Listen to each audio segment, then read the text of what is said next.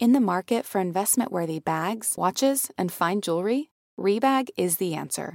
Rebag is a luxury resale platform where each piece is carefully inspected by experts to ensure quality and authenticity. Use Rebag to buy and sell finds from the world's top brands, including Louis Vuitton, Chanel, and Cartier. Head to Rebag.com and get up to 15% off your first purchase as a member with code REBAGNEW. Shop today at Rebag.com. That's REBAG.com. And use promo code REBAGNEW for up to 15% off your first purchase as a member.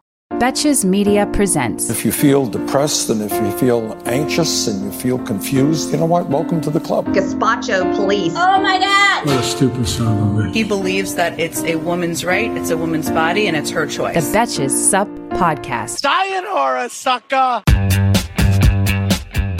Hello and welcome to the Betches SUP Podcast. I'm Amanda Duberman, and this is the Betches SUP Podcast, where C-SPAN meets the group chat to help you process and laugh at the biggest topics in U.S. news and politics. Today, we are back with frequent guest, ever more relevant guest, our most prescient guest among most prescient guests, co-founder of Run for Something, Amanda Litman. Hello. Thank you for joining us.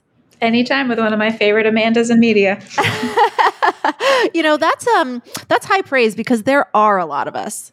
The 90s, late 80s, early 90s kids. Yeah, a lot of us like eldest children, daughter is overly ambitious. Yep, you nailed it. Really? We're going to talk about a lot of stuff today. And for refreshingly, we're not going to talk all about Roe. We have some other tangentially terrifying stuff to talk about. But what has the summer been like? I mean, I feel like just it's been proof of concept for what you guys have been doing with so many people realizing like, oh, shit, this is really a local fight. You know, I think it's both really gratifying and really frustrating in the same space. I am so thrilled that this has been Run for Something's best recruitment year yet. We saw a huge spike of people signing up after the initial leaked Dobbs memo dropped. We saw more when the decision came out. We have seen upwards of 30,000 young people sign up to run for office just in the last couple of months. You know, that's amazing. And we're seeing a really like surge of engagement around these local offices. And God, wouldn't it have been better if we had been doing this 5 or 10 or 20 years ago? We wouldn't be in this mess if we had. So I love being right. Yeah. And I wish we didn't have to be. Well, that's why I'm really excited to talk to you about the subject that I keep teasing that we'll get to, because this is an opportunity to actually do something that we won't be kicking ourselves later. But I wanted to start with a headline that I saw over the weekend and thought of you. I recently read that millennials and Gen Z, we make up about a third of the 2020 electorate, but millennials are only 7% of Congress. And I believe there's only one recently elected Generation Z rep. So I'm curious, like, is this aberrant for Congress? Has Congress always been ancient? And either way, like, is this a problem? Why is that not great in a representative democracy? Congress is so old. The average age in the House is 58. The average age in the Senate is 63. And I think it's worth noting, like, this is true across all levels of government.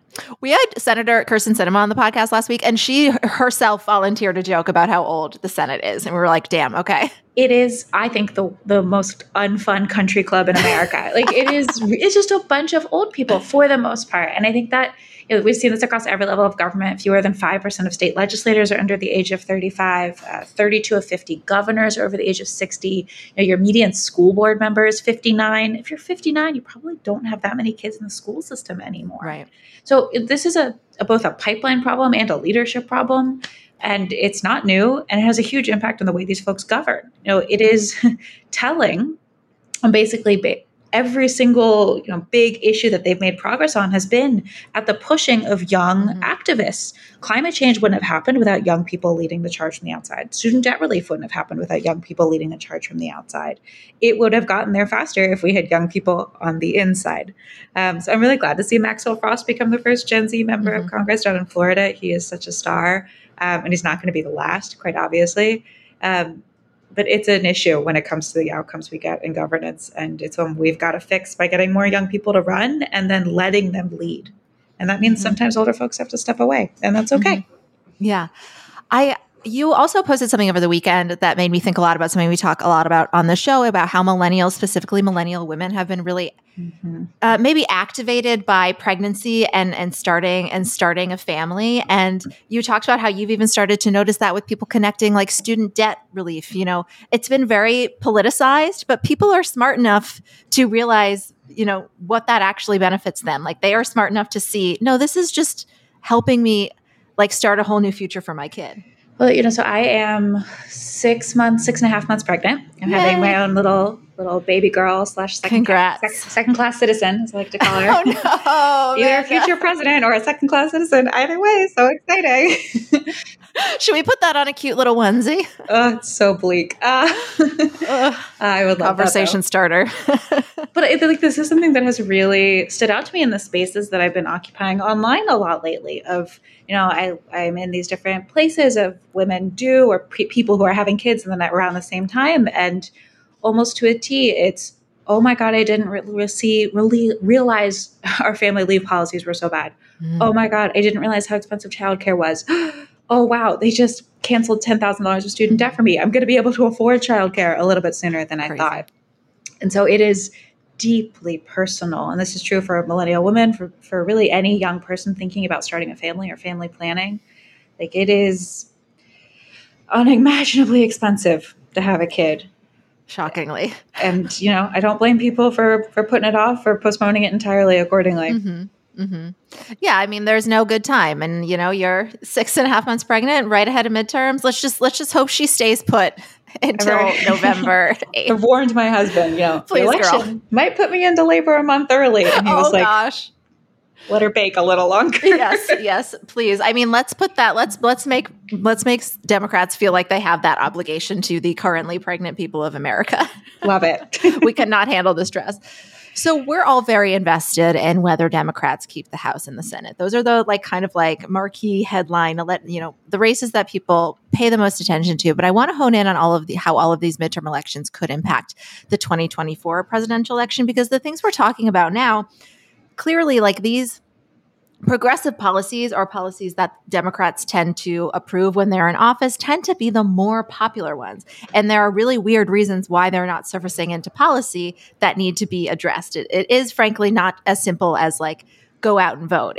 That's a huge part of it, but there also needs to be candidates to vote for. So to sort of preface this, we're going to talk about running for office and positions that impact the election and how the election is carried out. And for context, last week, a House Oversight Committee report detailed really disturbing and violent physical threats against election officials across the country. So could you tell our listeners a little bit more about what in this report stood out to you?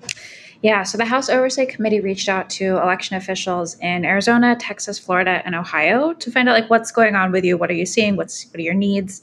And what they came back with was incredibly terrifying. Election officers have been confused. They've been overwhelmed. They've been trying to respond to a flood of somewhat malicious public records requests. They've been dealing with debunking myths. They've had to do increased voter education as the rules keep changing and as misinformation and disinformation keeps spreading. The lies about election integrity have led to distractions for these offices. Every false allegation requires them to rebut it. They get angry phone calls. They get threats. Alex Jones and Roger Stone quite literally doxed an election official in Florida by name. They publicized his phone number. They encouraged listeners to tell the supervisor, in quotes, they are watching him. He is a piece of crap, and these are their elections. In Texas, election official had his home address leaked, received threats telling him to leave the state and that he would be hunted down. Another message said, in quotes, hang him when convicted for fraud and let his lifeless body hang in public until maggots drip out of his mouth. This is a vicious and terrifying feedback loop of bad misinformation and disinformation that then leads to violent death threats, usually inspired by right-wing politicians and activists. The House Oversight Committee directly connects the dots here. Mm. And then it leads to these election officials deciding that they no longer feel safe serving in this system. You know, the Brennan Center has found that 1 in 5 election officials are unlikely to keep serving through 2024. More than 75% have these threats have increased, which then allows bad actors to enter the space and actually create some really dangerous situations for democracy. Oh, there are laws, I'm sure, against all of these things, but I can't help but think there needs to be more, and we're not going to get it until there's going to have to be a law named after somebody who was really brutally harmed because of this.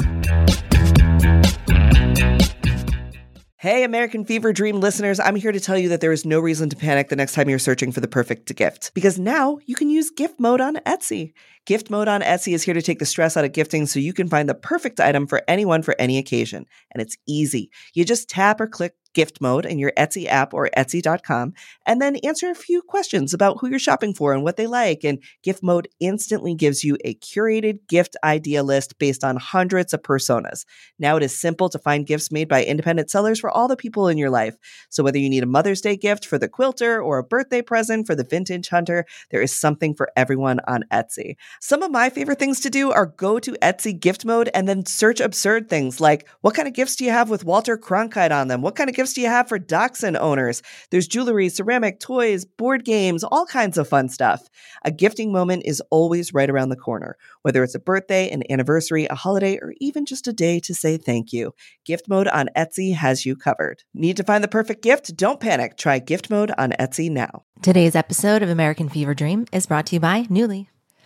Have you ever felt that fast fashion ick, but can't always afford the super high-end stuff?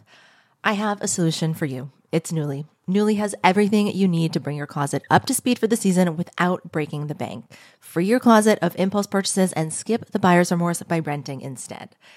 Nuuly is a subscription rental service, and for just $98 a month, you get your choice of any 6 styles. They also have inclusive sizing up to 5X, as well as petite and maternity. You get fast, free shipping and returns, and professional cleaning and Nuuly's state-of-the-art laundering facility. No laundry for you to worry about. This is the best. You just put it back in your box, send it out, and before you know it, you've got your next one. And you always have the option to buy what you love for sometimes up to 75% off. I bought the Rachel Antonoff pasta puffer from them. I was obsessed with it, like everybody who tries it is, and it was completely sold out everywhere else. So I felt like I really, really had an in there. So thank you, Nuuly. Nuuly is an amazing value at $98 a month for any 6 styles. And right now you can get $20 off your first month of Nuuly when you sign up with the code FEVERDREAM20. Just go to NUULY.com. That's Nuuly with 2 U's and enter the code FEVERDREAM20 and sign up to get $20 off your first month. That's NUULY.com, Nuuly with 2 U's with code FEVERDREAM20. Nuuly subscription clothing rental, change your clothes.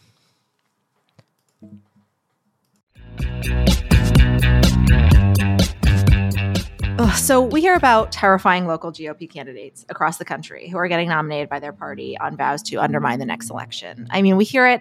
I'll be honest, too, that sometimes it gets all overwhelming that I'm kind of like, I want this in one ear and out the other. Okay, the Arizona guy is crazy. The Michigan guys are crazy. The Pennsylvania guys are crazy. But, you know, this isn't sort of just gonna go away. So these guys are getting elected on vows to undermine the next election and ensure their candidate ascends to the presidency, whether he gets the majority of votes or not. So what are they getting ready for? What will election subversion attempts look like in 2024? Is it another assault on the Capitol, or is it something else that's in the works now? I think it's worth naming the scope of the problem here. Yeah. Now, half of all Republican nominees for governor deny the validity of the 2020 election. Mm-hmm. You know, it still surprises me every time people say this stuff. I can't believe it. It's horrifying. And even more broadly, I think if you look just at battleground states, the Washington Post did a big debrief, and across the battleground states that you might say decided the 2020 election, candidates who deny the legitimacy of that election have claimed 2/3 of Republican nominations for offices with authority over elections. You know, even more broadly, it's something like 250 candidates out of 469 contests, more than half of Republican winners across 41 states deny the validity of the 2020 election. So whether or not they're in positions that oversee elections, they have a chance to undermine democracy. So, you know, 2020 was a dangerous and violent mob storming the Capitol. We have already seen in 2021 and 2022 what happens when local election officials do not believe in the 2020 election. Yeah. You know, in Otero County, New Mexico, which is a Republican community, 3 county commissioners refused to certify the results of the primary until the state Supreme Court ultimately ordered them to do so or face removal or criminal charges. In 3 different counties in Pennsylvania, the county executives or county government is refusing to certify the results of the state primary, claiming that some of the ballots that were mailed in or the absentee ballots were invalid because of a dating thing on the envelope, which the courts have already said, you have to count those ballots. Yeah. Litigation has already said you have to count them. They're refusing to do so. And that gives then the conspiracy theorists more ammo for the dangerous conversations they're having with misinformation. So when you look ahead to what happens both later this year and into 2024. It could be everything from making voters in an entire state re-register to vote, which some of the candidates for Secretary of State have said they would do, to closing polling locations in communities of color, making it harder for people to access the polls, undermining faith in the technology used, understaffing polling locations. You know, we talk about volunteering to work the polls. The people who manage those volunteers are election administrators. Mm-hmm. So there are so many different ways. This is both a blessing and a curse of a federalized election system to really fuck up the process and undermine faith in it. And I do think it's worth calling out. It actually doesn't matter if it's happening in a state like Michigan or a state like Idaho. You know, Wyoming, just the Republican Party in Wyoming has nominated an election denier to be the Secretary of State. They are, I believe, running uncontested in the fall because Wyoming is not a place where a Democrat can really win statewide at this point. Mm-hmm. It's really dangerous to have someone like that running an election, even if it's a place that doesn't affect the Electoral College, because you only need one to feed the news cycle and feed the conspiracy theorists. And it sounds like this is something that, you know, filling these offices with candidates who are democracy friendly is a big goal of yours. So before we get into that, I'm curious, are you pursuing this because the Senate has failed to enact certain laws that could protect elections, and so we need to make sure to fill out those ranks? Or would this have added to that anyway? How would this enhance anything at the federal level? How are filling these offices necessary anyway? Can you kind of like tell us the story there? We needed the federal legislation, and we needed better federal legislation ultimately than even they considered. And we need more federal funding for elections, which is also true. And there are something like 5,000 local elected positions that oversee elections and another couple thousand that are appointed by elected officials. Mm-hmm. Federal legislation doesn't necessarily touch those positions. It can't really cover, especially non-federal elections. So when you think about as a race for governor, a race for school board, a race for county exec, you know, even a race for state legislature, we need pro-democracy people in these offices, and we need federal legislation. We need a little bit of both, or a lot of both, such that it is. Mm-hmm. Do you think people are fully aware to the risks, everything you've been talking about to the next election, and like how much it's going to take active opposition from us to stop them from, you know, stealing? I mean, I think, as you said before, it's great to get the validation of how important these races are, but it would have been much better 5 to 10 years earlier. And I feel like that's the moment we're in now to just sort of, because I feel like I've also heard terrifying stats that are like, this many seats are running completely unopposed. And that's terrifying. No, I think we're getting there, and it depends how you define people. Yeah. I do think that there is a certain amount of energy among grassroots activists, among the people who've been newly engaged since 2016 or 2020 about these positions. And I think that the opposition that we are up against, which includes Steve Bannon, who goes on his live stream and his podcast every day and talks about these offices and gives a platform to election deniers, to QAnon, which has pinned to the top of one of their main forums, like Run for These Offices. You know, it is far spread. It is well resourced. The Republican mega donors are putting a ton of money into this because this is how you build long-term sustainable power. And it's something the right is really good at. Mm-hmm. We have to make up a lot of ground really quickly. And while we've been really fortunate to have, you know, really generous funders who've helped us support this work so far, we need more. We need it now. We needed it a year ago. We need to be ready because, you know, 2023, for example, is when Pennsylvania elects their election judges and their people who oversee elections. Yeah. It's not an off year. Yeah. No off years, no off weeks, no off months. Absolutely not. As you said, there are, you know, 5,000 sort of positions that deal in this. Are a lot of them, you know, if people are thinking like, okay, shit, I need to run for something, you know, is a certain percentage of these things that you do when you also have a full-time job? Are some of them a full-time job? Is it a range? It's a range. And I think for a lot of these offices, it's some of them are called like county clerk. Some of them are county recorder. Some of them might be city clerk. Some of them might literally be called like your election administrator. In some places, the role of administering elections gets covered by a bunch of different offices, including like the sheriff and the probate judge and the tax assessor who take up different pieces of it. Some of that it's run by the county or city government. So all of these are important. All of them you can get trained to do. There's incredible organizations that will teach you how to do so. 61% of the local election officials who are elected, which about half are elected in partisan elections. The other about 39% are in nonpartisan. Wow. Half of all local election officials are the only person in their office. So it's a tough job. Yeah. Yeah. And I do think it's worth noting that at least in 2020, a survey found 75% of them were over the age of 50, 80% were women, 90% were white. So it is not really representative of who we're trying to reach as voters, both for Democrats, but more broadly for democracy. So we want to make sure that the people taking over these positions are ready to bring more folks into the fold. Mm-hmm. Yeah, it sounds like some of the aggressive attempts here. It's like they do it with education, where they're trying to make education so untenable that all teachers leave, trying to make working for an election office so untenable that they all leave. But there is a path here, and it's actually like getting out and voting for somebody who's running. So tell us, what is ClerkWork, and what is your big campaign pursuing this? ClerkWork is Run for Something's program to recruit and support pro-democracy candidates for local election administration roles. We are trying to get as many, people who care about safe, secure, fair, accessible elections as possible into these positions where they actually administer these offices. We're doing this in every state that elects them, which is about 35 states. We're running this for 3 years. And we want to make sure that there's first people on the ballot, and then that those people on the ballot have the resources they need to run good, strong, meaningful campaigns.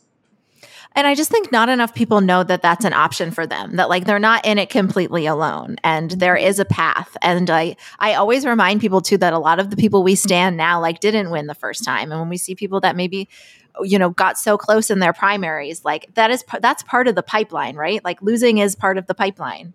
What happens on election day, is really important. Obviously, only winning is winning. Yes. And election day is just one part of the civic engagement experience. It's one part of the journey. Basically, every person you ever have loved or have hated who's run for office has lost at some point in their careers. That includes President Barack Obama and Senator Bernie Sanders and everyone in between. That doesn't mean that they're bad politicians. It means that politics is a skill that you need more time and practice to get good at. And the way you get practice is by running. The way you get started is by starting local. And when you join with Run for Something, you are part of a movement and you are not alone. We will be there for you every single step of the way. Yeah. And for people who are really focused on repo rates, as we all are, can you kind of talk about how some of these election offices would indirectly or directly impact access to reproductive rights in your state? 100%. So, election offices can determine how easy or hard it is for someone to be able to access the polls. And if this is someone who is maybe has a lens in which they want to ensure that young women, young women of color, young LGBTQ folks have a harder time showing up, that changes who's going to vote. That changes the outcomes. More broadly, all kinds of positions can touch abortion access. I think people forget about this. School boards can make decisions about comprehensive sex ed. University and community college boards of regents or district boards or boards of trustees, many of which are elected positions, can decide how they're going to support students seeking abortion care, reproductive care. County offices and city offices can either facilitate people leaving their city, as folks in Austin are doing, can change what police prioritize. They can create abortion funds like we have in New York. They can help fund community health care centers. That would be great too. And even you think about the law enforcement stuff, we have seen a ton of movement among prosecutors and county attorneys and district attorneys who are saying, I'm not going to prosecute. Even if the state says that abortion is a crime here, like we've seen in Michigan, where Washtenaw County prosecutor Eli Savitt has said, even if the state law says abortion is a crime, I'm not going to prosecute people who perform it or who access it. And we've seen this in cities and counties in Texas and elsewhere. So every office can touch reproductive access. And, it really does come down often to zip code by zip code of what your access is going to be like. Yeah. Yeah, I mean, and there's that prosecutor in Florida, right, who basically was like, oh, no, you don't. These people, to DeSantis, was like, DeSantis is trying to replace him or did replace him with a Republican, but the voters voted for this guy. That's right. I haven't read that many books on fascism, but I think that's part of it. I think that's part of the creep. Yeah, it's deciding you don't like who's in charge, so you change who's in charge without any fucks to give about who the voters wanted. And he's doing the same on school boards, too, for what it's worth. He just suspended four members of the Broward County School Board and replaced them with political allies.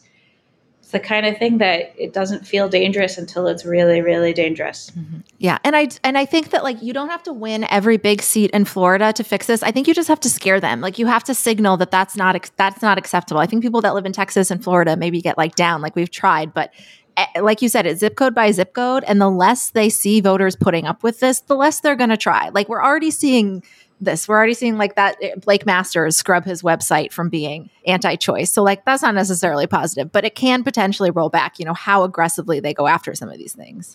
And at the very least, you should give voters an option. Like, part of the point of a campaign is that a voter gets to decide what they believe and which candidate represents those beliefs. And when we leave races uncontested, as 70% of local races do go uncontested, that means that for a large number of these races, voters don't have an option. Yeah. I know this would take, like, such a sophisticated system, but I do really wish that, like, I could get an email like, this race is uncontested. We think you should know that before we just let that happen and go to the ballot and give, but you know. Yeah, it's tricky because often you don't know it's uncontested until it's too late to run because of the way filing works. But, you know, when people reach out to me and say, how do I know what race is uncontested? I say, file.